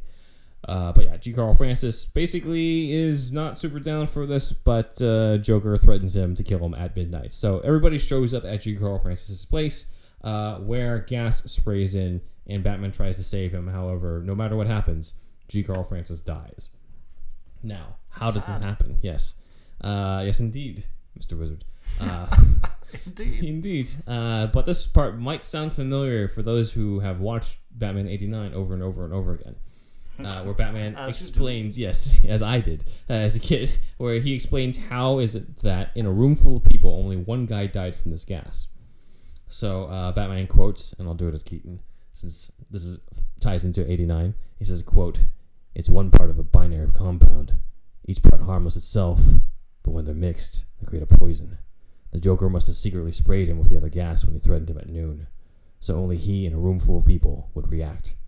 So this is very much a, like Batman number one, uh, the very first appearance of Joker, where he would do this type of stuff. He would announce he's going to kill somebody and he's going to kill them, and Englehart is kind of updating that uh, for here. Uh, however, Englehart sort of claims that this is the first instance of Joker being a homicidal lunatic. So And his first diabolical plan is to have fish with lipstick on their gills. Yes, exactly. Yes, that's big. It, it was his way to reinvent the character. Did the fish swim through the ace chemical? Is that how it happened? It's not explained actually. I don't like that. Yes, I don't like it either. Uh, in the 1940s, uh, he was kind of a regular gangster who was out to steal diamonds and jewels. It would be just so easy to have them swim through the ace chemical. Maybe that's what they did. And then the it's fish say, love that Joker. then that would be Englehart. The ability to talk. Yeah, Instead, now love the that talk, Joker yes. and hate bats. They should have just put that in the commercial. Uh, Yes. In the yeah, in the 1950s and 1960s, he was more of a prankster and didn't kill anyone. And the storyline, the Joker's Five for Revenge by uh, Denny O'Neil, with art by Neal Adams, in the 70s, that's the one that's sort of credited as making Joker the homicidal lunatic because that's the one where uh, Joker was sent to prison due to a testimony uh, through one of his men, and he doesn't know which one, so he just decides, you know what, one of my henchmen betrayed me, I'm just gonna kill all of them. Uh, so to be square, Englehart believes, however, that the Laughing Fish made the bigger impact than the Joker's Five Way Revenge. Uh, so this is what he uh, said about that. It was an excellent Adams O'Neil story. But the Joker? He was more dangerous, but he was not crazy. The plot involved pollution? I mean, it was a mid 70s Denny O'Neil story, right? It wasn't a 1940s pulp thing. Those things are shit. I get asked that a lot. Well, O'Neil and Adams did that, and they did. But again, I can speak to this now with more knowledge than I had. Everybody said, well, that's nice. And then it changed nothing. The Joker ended up getting his own comic book series where he was the nice villain who fought even worse villains. And you know, it was like it didn't change anything. If the Joker's five way revenge had had a bigger impact and changed things, then yeah, but it was just a 1970s Batman story by O'Neil and Adams, which were usually pretty cool. And it was in its own way, but it didn't have this whole pulp atmosphere that I wanted. I changed my mind about pulp, but I, I wanted the I wanted the darkness and pulp. I'm glad you changed your mind on the pulp, Mr. Englehart. Yes, midway through, I've decided I was wrong. It's rare, but it happened. Um, so there's a bit of dispute now in terms of who created this more homicidal maniac Joker on here. I'm assuming you've also read the Joker's Five Way Revenge, Zach. Oh, of course. I've got this big purple. It looks like a Bible, but it's like the greatest Joker stories ever told stacked deck volume, and that's Ah, the first nice. time I read it. And as a kid, when I read it, I was like, "Oh, the ending of this is kind of like the Laughing Fish," and then the Yeah. Laughing Fish story is also in that. So I was like, "Oh, so they they just combined the two together. Mm-hmm. to make the Laughing Fish animated series episode." So yeah, both of them are really good. Yeah, they're- they're. I'd say they're both. In combination of both are responsible. Uh, but I think in some way it's like Joker's Five Revenge kind of started it, but Laughing Fish. Sometimes it takes a second thing, you know, for something to feel like it's be- trending or becoming the new thing. Yeah. So I think I think Englehart's point kind of stands. I don't know if I want to credit him fully with all of it, uh, but I'd say the point still stands that uh, he helped create it. He helped make move that forward in terms of the characterization of the Joker. Uh, so, as Zach mentioned, for anybody who is familiar with the animated series episode of The Laughing Fish, this feels very familiar because this is exactly what they adapted. Uh, and just like in that animated series episode that would happen later, he kills the next guy uh, in line when uh, Batman switches places with him, uh, and you get this weird image of uh, everybody's sort of circling around the victim or the future victim, and then this cat comes in with one of the laughing fish in its teeth, and the cat is possessed uh, by the Joker venom. The cat, it's a laughing cat now. Yes, and the laughing cat attacks Batman. Uh, and because it turns out it's Batman switched places with him, so it's the victim in the bat suit. Because even under uh, the bat suit, the cat still recognized who his real owner was, and that's what Joker was relying on. Uh, so that creates a great twist, and I thought it was done really well as well in the animated series adaptation of this. Uh, but funny enough, the animated series adaptation only pretty much adapts it up until that point, and then everything else is pretty much the um, is pretty much the Joker's five revenge, as I mentioned. Uh, but Batman goes off to find Joker, and here's where things get weird. He ends up seeing the ghost of Hugo Strange. So, as I said, Rupert Thorne is not the only person who can see this ghost. And it turns out the ghost has left him uh, what looks like a device called a vapor analysis meter. And Englehart sort of leaves you off in terms of this mystery. Okay, what is this? Sounds What's like going on? Yeah. Egon would develop such a device. It's a Ghostbuster type of thing. Uh, in the meantime, EKG meter, is that what it's called? No.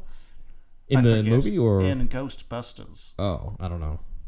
Ah, I forget. Yeah. We're going to get emails about this one. Yes. uh, meanwhile, Rupert Thorne is trying to escape from Gotham, and that's when he's trying to like at, at some point there's this weird coincidence where he ends up um, Silver St. Cloud is hitchhiking, and he ends up giving her a ride in his car, and they have an argument about Batman for like two pages, and then he kicks her out. Sounds boring. it's actually not that bad. Okay. I'll take your word for it. I want Beneficius. action. yes. I need action More, constantly. more Batman versus Joker. Yes. Uh, but yeah, Rupert Thorne tries to go for the next hitchhiker, and he realizes it's not a hitchhiker; it's Hugo Strange. And Hugo Strange's ghost flies towards the windshield. Terrifying. And goes That's towards his more throat. like it, Yes. Englehart. Yes. Uh, and he says, "You're mine now." And the next thing we hear it is that Thorne has shown up to the GCPD and confessed all of his crimes. Uh, so in a weird way, Hugo Strange ends up helping Batman in the end. At least at the end of this story with the with the laughing fish Why would he do Joker. such a thing as that, Ben? Uh, well, I think he wants revenge on Rupert Thorne for killing him. ah, so so, that's probably a big enemy element. of my enemy is my friend and Pretty whatnot. much, yeah, yeah. Uh, and so Batman's at home, uh, at the home of the next uh, victim, or it seems like it's Commissioner Gordon's home. It's not really clear where he's at, uh, but he uses he's using this device that His Hugo Strange gave mistress's him. house. His mistress's house, yeah, exactly. Because Silver St. Cloud ain't his only one that he's dating. Uh, so he's got this. Uh, he's got the meter, and it goes off on one of the cops, and he corners the cop, and the cop. Again, this is very common. Again, Mission Impossible style. The cop takes off his face, and it's not Hugo Strange this time. It's the Joker. Uh, and we reveal that Batman knew that it was the Joker because It was him on all along. Yes, uh, because Hugo's vapor analysis meter. Remember when I said in the Hugo Strange bidding that everybody was sprayed with a chemical? Yes. Yes. Apparently, Batman knew that. I don't know how. Uh, he knew that it was sprayed uh, with the chemical, and the analysis meter showed who had who still had the chemical on it, who had that particular chemical on it. So again, Hugo Strange is weirdly helping out Batman in this instance. Uh, it's weird because again, Batman didn't know that there was that spray, and also it implies since this takes place sometime after the bidding, Joker apparently has never taken a shower since uh, the bidding, since the auction. so I don't know. Explain that to us, Mr. J. It pans out. Yeah. uh, and then it leads into this big climactic fight in the lightning storm, where I got to set this up. I had to have Zach say this line. It's a it's a hilarious line in today's uh, day and age. But uh, the Joker basically taunts Batman with this line. You can't beat the Joker, fool! The Joker is Trump! and not the one you're thinking about. So My goodness, they must have had a crystal ball when they wrote this. one. so, yeah, that's what's right now. It has all the telltale signs of a crystal ball owner. funny enough, Englehart had the line "The Joker is Trump" in another story uh, later on. Perhaps he's a fan. yes, He Uh, loves real estate tycoons. Probably. Uh, but during this fight, uh, again, it's during a lightning storm. Uh, lightning strikes the Joker, and he falls uh, into water, of course, because he's not really dead. Uh, some, but yeah, I think the Laughing Fish animated episode tried to do something similar with that, except instead of lightning storm, it was the whole shark thing. Uh, at the end of that episode, they're trying to do the same thing. Uh, and after the, it turns out that this whole fight has been witnessed by Silver St. Cloud and she has a heart to heart with Batman, where she brings up she couldn't bear, you know, she knows who he is. She knows that he knows she knows that he's Bruce Wayne, and she couldn't bear to lose him and not know whether he would live or die any night, and so she can't continue this anymore, and she ends up leaving Batman, and that's the end of the story. Sad. Very sad. Uh, what are your thoughts so far on Silver St. Cloud, Mister Wizard? Well, I think she's one horny woman. Showing up naked at all hours of the night. Keep in mind that's at her home. Oh. Bruce Wayne's showing up and she's already naked. Well, she's still very horny, which is great. but I wonder if it's a case of Englehart just loving to write to write that. Or Marshall Rogers drawing it because I don't know how much of that was was dictated in the script. Our female listeners out there, please let us know what you think of the details of this. Uh, but yes, very good so far. I love Ghost Strange Yes. the most, probably. Yes, A man of science becomes a ghost. Do they ever the hit on spiritual that? Uh, no, Aspect? not this one. I would say. Okay. Uh, Zach, what are your thoughts on Silver St. Cloud? I think she's a solid 10, a real hot tomato. 10 plus. a 10 plus broad, that's it.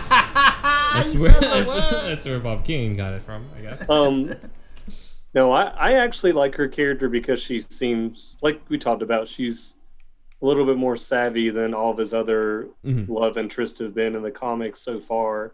And she's already deduced his identity, and she's, you know, she's not just like a damsel in distress. So that's already uh, Mm-hmm. a plus for me. Yeah, definitely, definitely. So she's The considered to be plus one and of the the 10 greatest. plus broad.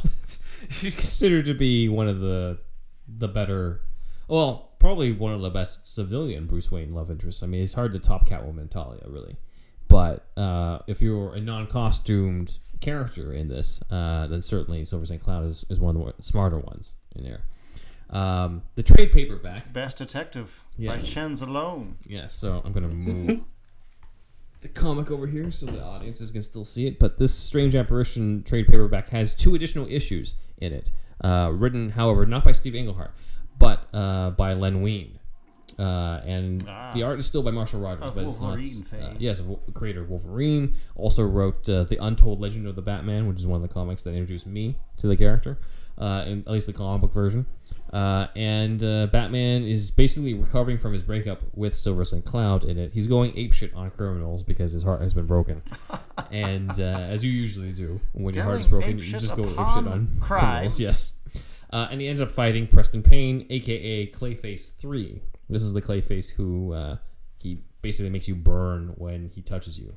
How many clay faces are there in total, Ben? I think there's six. Five actually. or six. Yeah. That's way too many. There's an army of clay faces. You would think they would have done more stories with just the dynamics of Clayfaces, but I can't really find. There's not like a whole list of the greatest Clayface stories, stories of all time, considering that there's six of them. I think they actually have recently released a um, like Arkham Clayface Oh, yeah, yeah. collection. I did see that and I flipped through it at one point. Um, but yeah, I'm sure they haven't collected the stories of every single one of them. But they did like have the various Clayfaces in that collection, so it wasn't just like Basil Karlo or Matt Hagen. It, it showed Yeah. the different ones, so that was kind of cool. That's good. That's good then. Uh, but yeah, this is mainly uh, Clayface three here, but that is uh, the pretty much all of Strange Apparitions on that side. However, that is not the end of our discussion uh, or discussion on Englehart. Uh, first off, The Laughing Fish has a sequel that not a lot of people know about. So there's another addition to superhero stuff do you know. He wrote in t- the year 2000 uh, a sequel for Legends of the DC Universe. It's a two-parter, and it's called The Fishy Laugh. Okay. Yes, pencils by Trevor Von Eeden, inks by Joe Rubinstein, that reveals what happened after Joker fell into the water when he got electrocuted by lightning. Ah. He got found by Arthur Curry. Whoa. He got found by Aquaman. So this is an Aquaman story. Uh, that's a sequel to The Laughing fish related, I It's see. fish related, yeah. Oh, so When- he tries to talk to the fish? uh, fish? Joker. Well, he Aquaman apparently doesn't know who Joker is.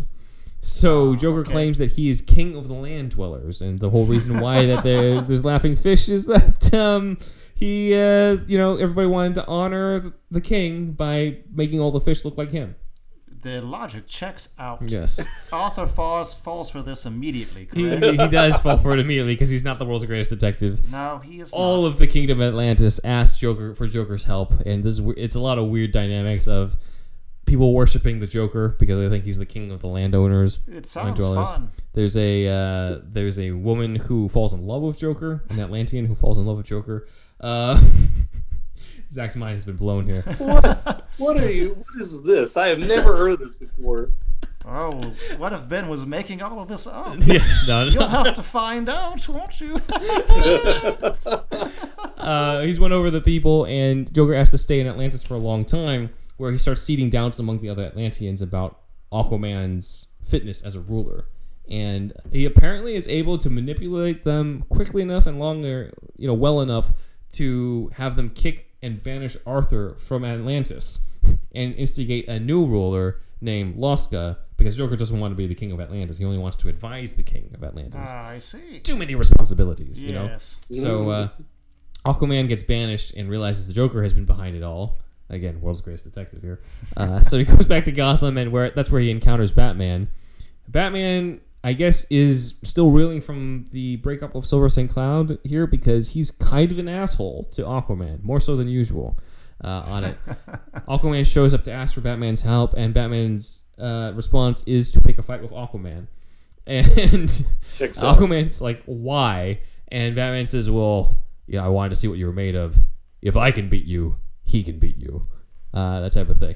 Uh, but they decide that uh, they're going to make a deal. Batman's going to let Aquaman get his first crack at Joker in exchange. Aquaman has no kryptonite, so perhaps harder than Superman. Poten- yeah, potentially. That fight between Yes. those two heroes. Uh, in exchange for the location, yeah, he Batman wants uh, in exchange for the location of Atlantis, yeah, he's going to allow Aquaman to take the first crack at Joker. So uh, I guess Batman, for whatever reason, really wants to go to Atlantis, or he just wants to find some information about Sounds that type like of a stuff. fun time. Uh, so Aquaman goes back in the water and attacks Joker with fish. And here's a really cool element, actually. Joker is used to fighting on land. He's not used to fighting in the water. Who is except for Aquaman? Exactly. So Aquaman actually does beat him in his own game. However, the woman, sounds pretty easy, actually. well, the woman named uh, the woman who was in love with him named Falua. Aquaman also has near Superman strength, does he Yes. not? Uh, Just about the same. Seems this is a one and done situation. Really. Joker does not fare very well. However, he gets rescued by Falua, the woman who's in love with him. Kalua. Falua. Falua, Falua. E L U A, not Kahlua, I like the uh, you know the liquor. Uh, so liqueur, yes, yes. So uh, Joker, you have um, you have a new girlfriend, an Atlantean girlfriend. This that is like the biz- most bizarre part of the whole story. That I mean, Harley Quinn is a stretch already. That a woman finds a Joker attractive, and it's like I don't get it. Well, she thinks he's many a kid, many you know. women do. This sounds That's true, bad, yeah, but that's there true. are there is a phenomenon of a certain subset percentage of some women that I wonder if I'm going to keep this in. Continue, but let me keep going. the, uh, that enjoy serial killers. oh yeah, I thought you were just gonna go into ones who have crushes on the Joker. Oh no, not that. That well, would've been all way related. easier. It's all related actually, but Do they hang out at Hot Topic? yeah. They, it's, it's, the, it's the bad boy lifestyle to the extreme. Mm, yes, that's true. Need to get on Tinder then. So yeah, Falua is out there waiting for you, or is she? Because the the final panel is Batman finding the dead body of Falua, with a Joker. She grin. drowned somehow. She, yeah, with a Joker. Good grin cover up. An. Atlantean drowned. Think better next time, there, Joker. Well, the Joker's never been one to uh, you know be humble and uh, you know try to hide his crimes anyway. So, uh, fun fact: Englehart Proud of his work, as it were. uh, Englehart hates this story. Did he write it himself? He wrote it himself. Oh, yes, did- oh, because it was a time crunch and he just wanted I to. think so. He said that he had uh, he had some conflicts with DC, and I think he just he said, "quote It's just bullshit. I don't recommend it at all." I've enjoyed the summary thus far. Yes, yes. Uh, but that's my my summary of it. Um, but yeah, as we talked about, there were two adaptations of the Strange Apparitions uh, comics, at least official ones. The first one being uh, the Laughing Fish, adapted by Paul Dini. We covered the main uh, differences there between the comic and the and the uh, episode. And the other one is the Strange Secret of Bruce Wayne, adapted by David Wise, which is a lot different from the original story. Personally, I think Hugo Strange is less of a villain in that one. He's a lot less menacing. Uh, he's kind of just he's just a greedy dude who capitalizes on an opportunity. Is he bald? Uh, he's still bald. He kind of looks more hunchbacked. Like he, this is not like uh, Hugo Strange who looks like he could get away with wearing the bat suit. Yeah, he's not very physically imposing. He Right. has this little lumpy egg head, and he's all Mhm. like hunched over. And he, you know, by the end of the episode, he gets kidnapped and stuff. So Yeah, yeah. not the same Hugo Strange as in the comic. No, no, no, no. I think I think a way better Hugo Strange was the one in, in the Batman cartoon in 2004, where it was Frank Gorshin uh, as Hugo Strange. Uh, but again, they also did not draw him as physically imposing in that. So He uses his mind. yes, he's I, I guess. But the I love the idea of Magical him powers, trying. but you don't know about that, do you? Uh, no, don't try to rub it in. Oh, that's something you should know then. Uh, Two Face ended up replacing Rupert Thorne, I guess because he was a more, you know, he's a more flashy villain uh, for that. Um, and it was all because Hugo Strange found out through this mind machine that he uh, had that read into Batman's mind. Uh, he isn't killed because it's a kid's cartoon, but he is disproven because Bruce hooks up his own mind uh, that has and makes up the idea that Hugo Strange is like, ha, let me just pretend that I know Batman's true identity and all these suckers will give me this money. And of course, Joker, Penguin, and Two Face aren't too happy about it. Dummies. Uh, it also is the episode with the famous exchange of Two Face and Joker, where Two Face says, "Get out of my face, clown," and Joker asks, "Which one?" Which one? yes, Wow. yes, burn. Harvey hasn't been burned like that since uh, the Two Face episode. So Dick Grayson dresses up as Bruce Wayne in order to make Hugo Strange think that he's duped at the very end. So that helps solve it. Um, I think one of my favorite moments, though, that you can interpret is, and I have to credit uh, About Faces on Tumblr and LiveJournal for this. Uh, but there's a part where Two Face doesn't believe when Hugo Strange says that Bruce Wayne is Batman. He says, Did you just say Tumblr? "Yes, on Tumblr." How yes. often do you check Tumblr? Only on About Faces is Tumblr. Wow. Tumblr seems to be something more of the early 2010s. Wouldn't you say? He's still on there though. Wow. Uh, he, I mean, it's enjoyable, but not as popular as it once was. are you a fan of Tumblr? I used to be.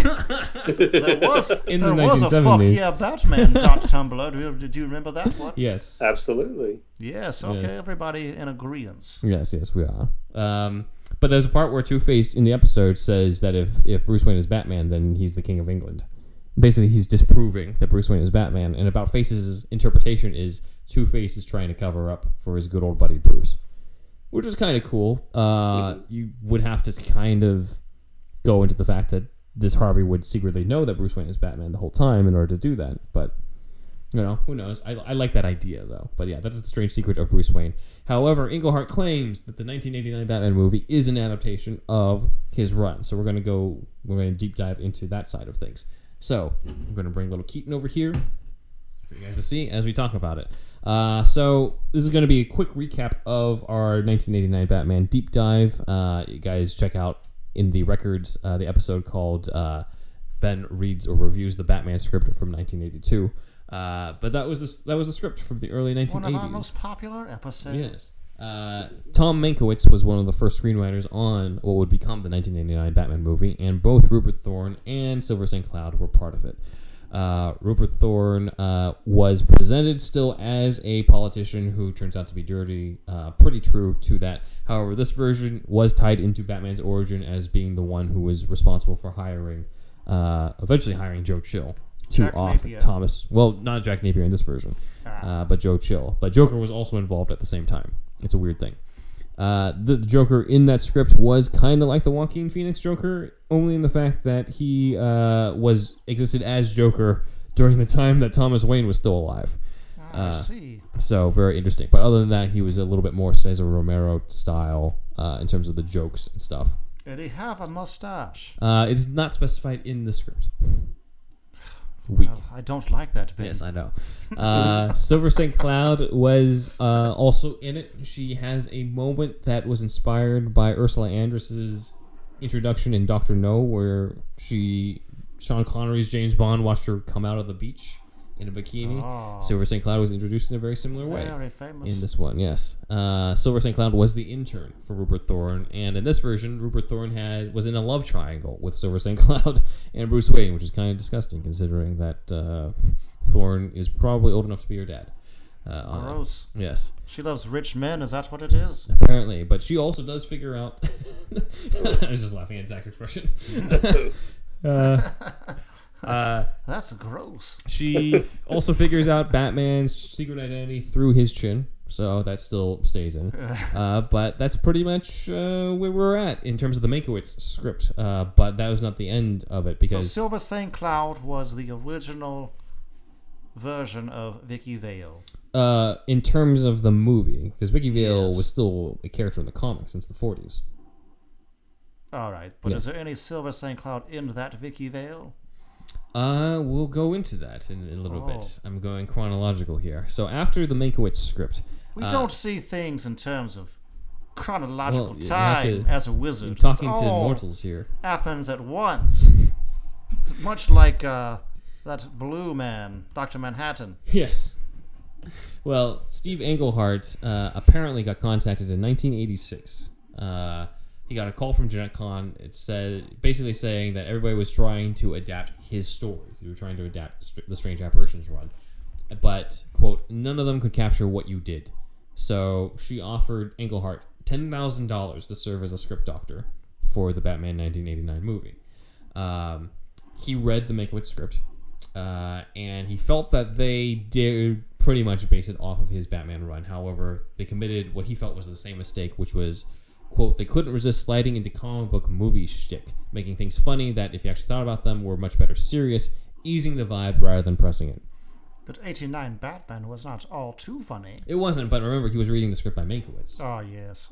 uh, which still had like the giant typewriter at the end, which is Oh. probably because of the the Mankiewicz probably read that in the Deadshot story. Oh. Um, but he marked it up, and uh, the next thing they did was they asked him to plot out the movie. So Englehart start, wrote two treatments for the movie.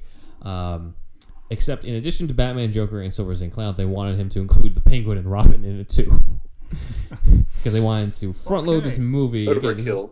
yeah, they they there was no remember there was no like let's save it for the sequel. We don't know if there's going to be a sequel. There were no real comic book movies outside of Superman, the Christopher Reeve movies at that time. Superman and the Mole Men. Yes, uh, but no, the ones afterwards. Shazam TV series. Yes, um, he said he thought that was too much. He claims that he that he told them that was too much, but they said just stick to what we tell you. So he wrote that version, and uh, they're like, you know what, you were right. Do another one where it's just Batman, uh, Joker, and Silver St. Cloud. Uh, and he did that, quote unquote, culminating in a finale that was drawn from my original, but more of a showcase for Keaton and Nicholson. Uh, we have read, and we've gone over that in our deep dive for the 89 movie, where one of the treatments ends in a similar way to Sign of the Joker, where Batman and Joker are in a fight uh, in a lightning storm, except it's set in like a Coney Island style carnival this time, uh, and Joker ends up falling into the water. Silver St. Cloud then breaks up with Batman, same dialogue as in the run, and then he goes off with Robin. And that's the end of at least that treatment. Uh, Consolation prize there. Yes. He can't, yeah, he can't get with Silver, so we might as well get with Robin. I knew it! so, uh, and after he wrote that treatment, that was that was it. And uh, they, Tim Burton then hired Sam Hamm to write the script for the '89 Batman movie, and quote three years passed and Batman hit the screens. So uh, Englehart goes in sort of expecting something different from what he ends up seeing. He says, "quote I found out for the first time that Silver had had her name changed to Vicki Vale, and Boss Thorne had had his name changed to Boss Grissom, who's the Jack Palance character. Uh, it, quote, there was a lot more shtick than had been in the last script that I saw, but still a lot less than had been in superhero movies to that point. There was no mention of me or Marshall or Terry, Terry Austin being the um, the inker there. So supposedly Rupert Thorne was uh, turned into Carl Grissom over here, according to Englehart. He's the only one who claims that. Uh, the main thing that I see, I mean, there's obvious similarities in the fact that Grissom is a mob boss. Uh, in the fact that uh, Grissom also gets sort of haunted by somebody who he thought was dead uh, when jo- when Jack Napier comes back as the Joker. Uh, Grissom is also described as being fat in the original script, uh, which is not Jack Palance, but is Rupert Thorne. Uh, you could say, yeah, as I talked about, Thorne getting his comeuppance from Strange could be similar to Grissom getting his comeuppance from Joker. Uh, in terms of the similarities with Silver St. Cloud being supposedly switched out with Vicki Vale, that's a little tougher considering the fact that Vicki Vale had been in the comics for several decades uh, on it. However, if I were to point out similarities, both women meet Bruce at his party, where he then has to leave and be Batman for a bit.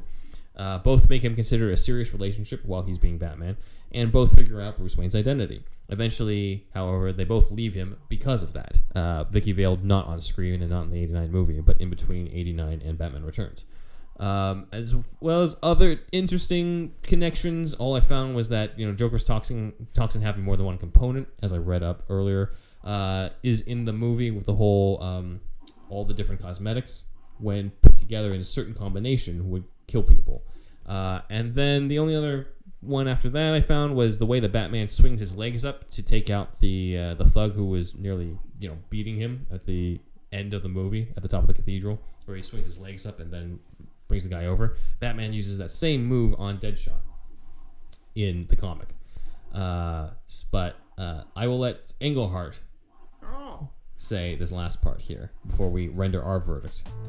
The official line is that Batman 89 was based on a bunch of runs, including mine, of course, Marshall's, and Terry's. There are certainly hat tips in other directions, but all anyone has to do is read the comics and then watch the movie, and of course, they needed me, and only me, to get the movie made.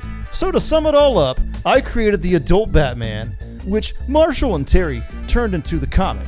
And in so doing, I created the blockbuster superhero movie, of course, naturally, which the film guys turned into the film. I kept Batman 89 as close to what, what had inspired everyone as I could while operating through a conduit.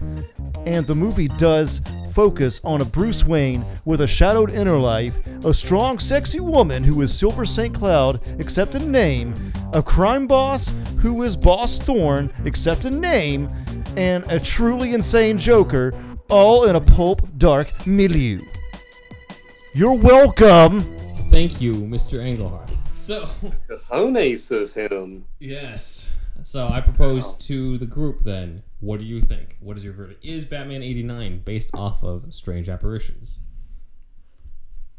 Zachary, you go first. Uh, not as much as Englehart would like to think. Agreed. I, I guess I, I've read that too. Where all the things that he said, um, claiming that it was based on his work. I think in, in the end product, not so much. Mhm. But I mean, he does have some claims there that check out. I think it's it, you could say it was loosely based on some of the storylines within Strange Apparitions, but it's definitely not a direct copy or ripoff of it, as as I think he he probably feels in his mind. right. Mr. Wizard? There are some similarities indeed, but I would have to agree not enough for him to get any extra royalties, that's for sure. Right, yeah. It's. Yes, I, that's all I have to say, indeed. yes.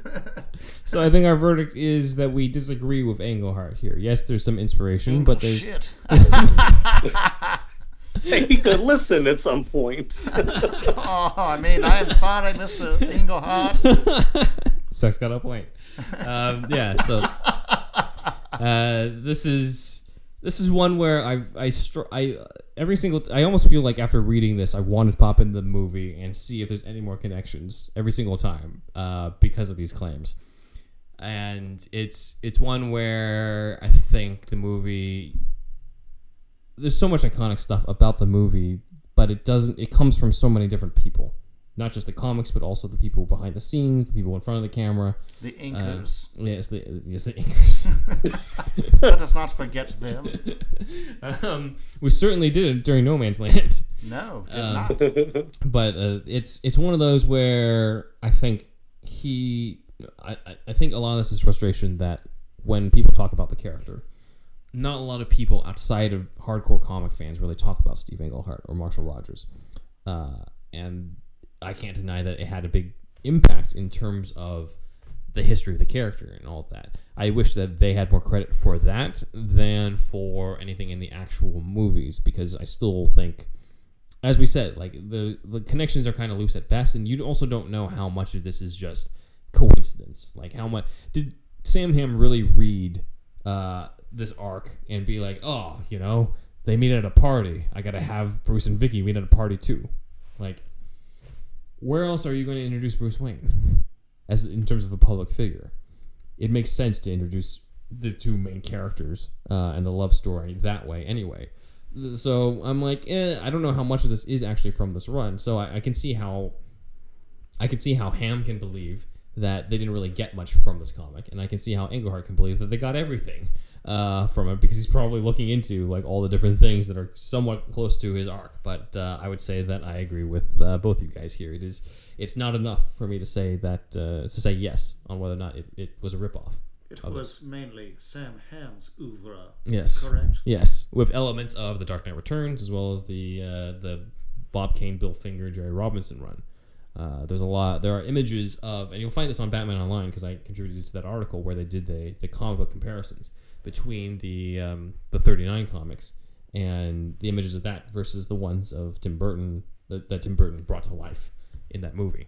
So I would say it's a whole combination of those. So that is Yeah, I know he, he credited the Killing Joke quite a bit at the beginning too. That too, whenever yeah.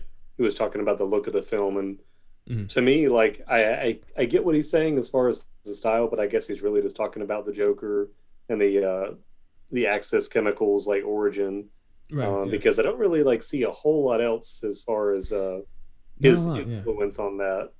Yeah, yeah. It, it's it's one of those where they, there's a lot of talk of certain influences that don't quite come across in the movie, uh, which is weird. Uh, again, it always makes me want to rewatch the movie just to see like, did I miss something here? Is there some other connection to the Killing Joke or Strange Apparitions or any of these that I didn't know about?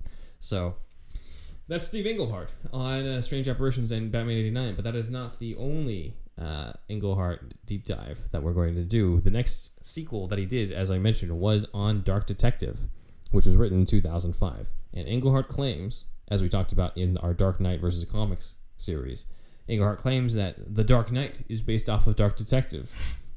So we will Of course, they steal all of his work, even though he doesn't own a single bit of it.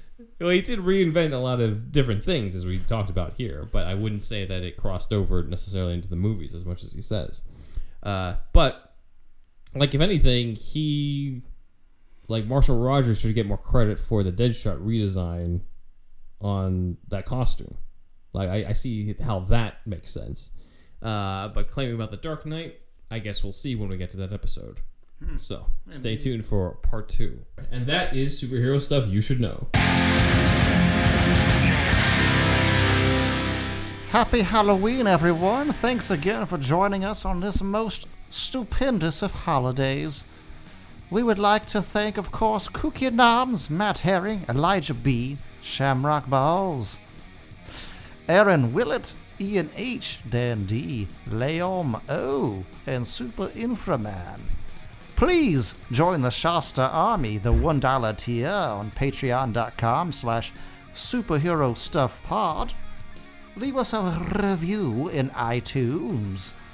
And please record us something on your phone with your voice recorder app and email that to superhousepodcast at gmail.com and you shall be on an upcoming episode. We are also on Superhero Stuff You Should Know on YouTube. And that fine young gentleman known as Andrew that's usually here, his personal Instagram and Twitter are both Thunderwolf Drew, as it were. Ah, ah, and Benatavius Benwood. Yes, Do you yes. have any of your own? Uh, yes, I do. You can check me out on Instagram at Ben Juan Ryder. Uh, you can also check us out on Instagram at Superhero Stuff Pod, which is how we met Zach. And Zach, how can our listeners find you? As usual, you can find me at Zachary Jackson Brown Art on Instagram and ZacharyJacksonBrownArt.com for my website. Awesome.